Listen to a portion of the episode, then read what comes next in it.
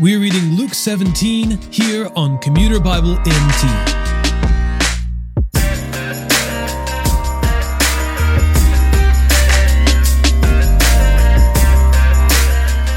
In the first half of this chapter, the teachings of Jesus are numerous and short. Luke transitions from one teaching to the next, sometimes without any indication that he's doing so.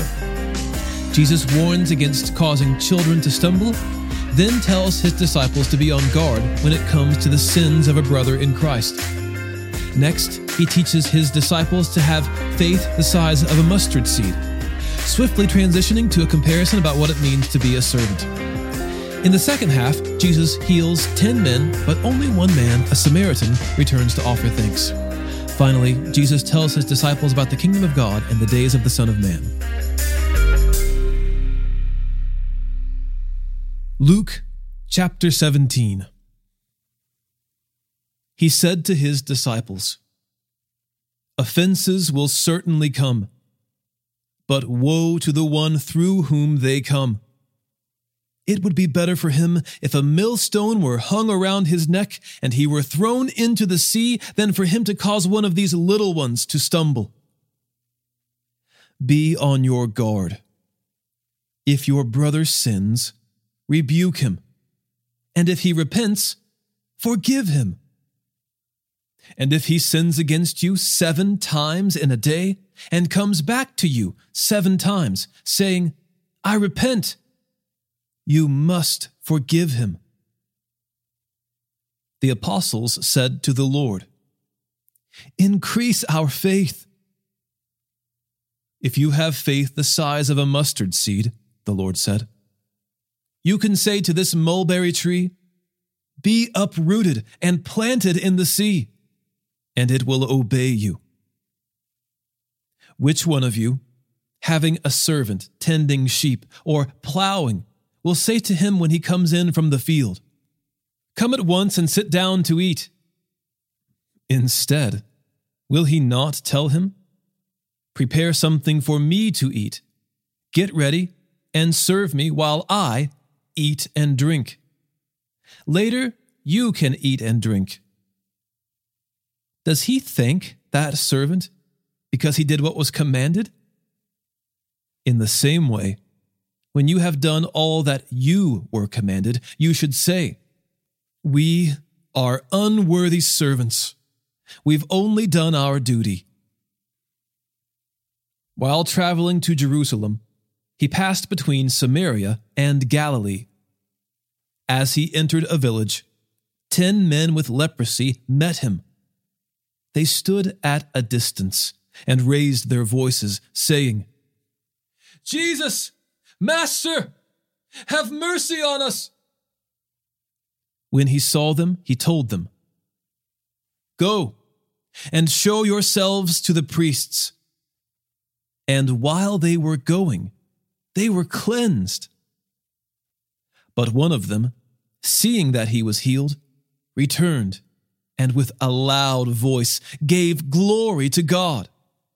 He fell face down at his feet, thanking him. And he was a Samaritan. Then Jesus said, Were not ten cleansed? Where are the nine? Didn't any return to give glory to God except this foreigner? And he told him, Get up and go on your way. Your faith has saved you.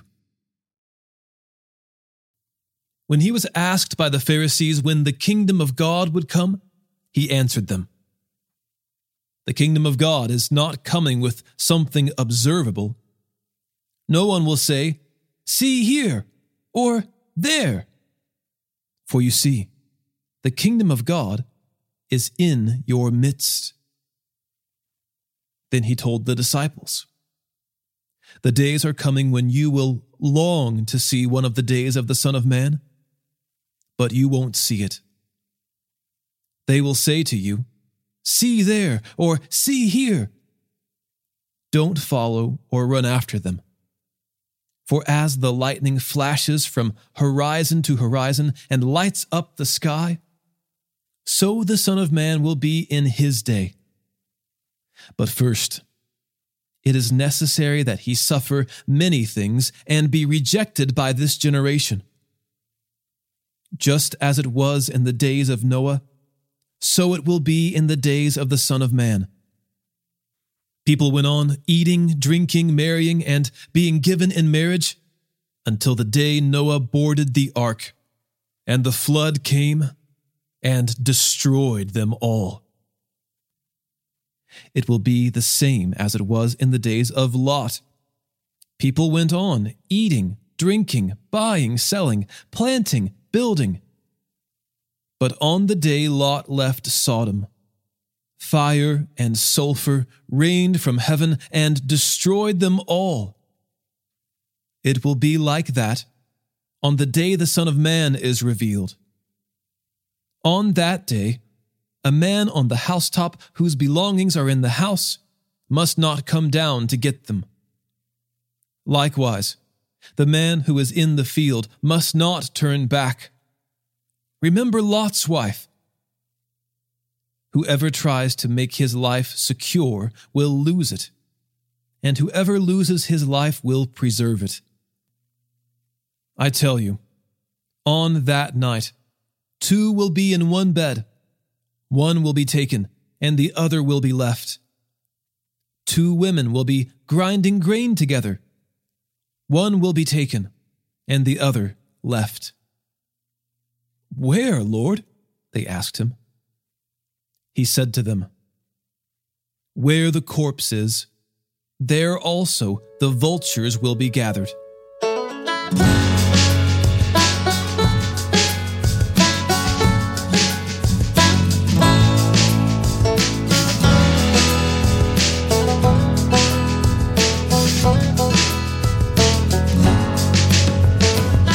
Today's episode was narrated and orchestrated by me, John Ross, and co produced by Aaron Collier and the Christian Standard Bible. Thanks for listening, and don't forget all scripture is inspired by God and is profitable for teaching, for rebuking, for correcting, for training in righteousness, so that the man of God may be complete, equipped for every good work.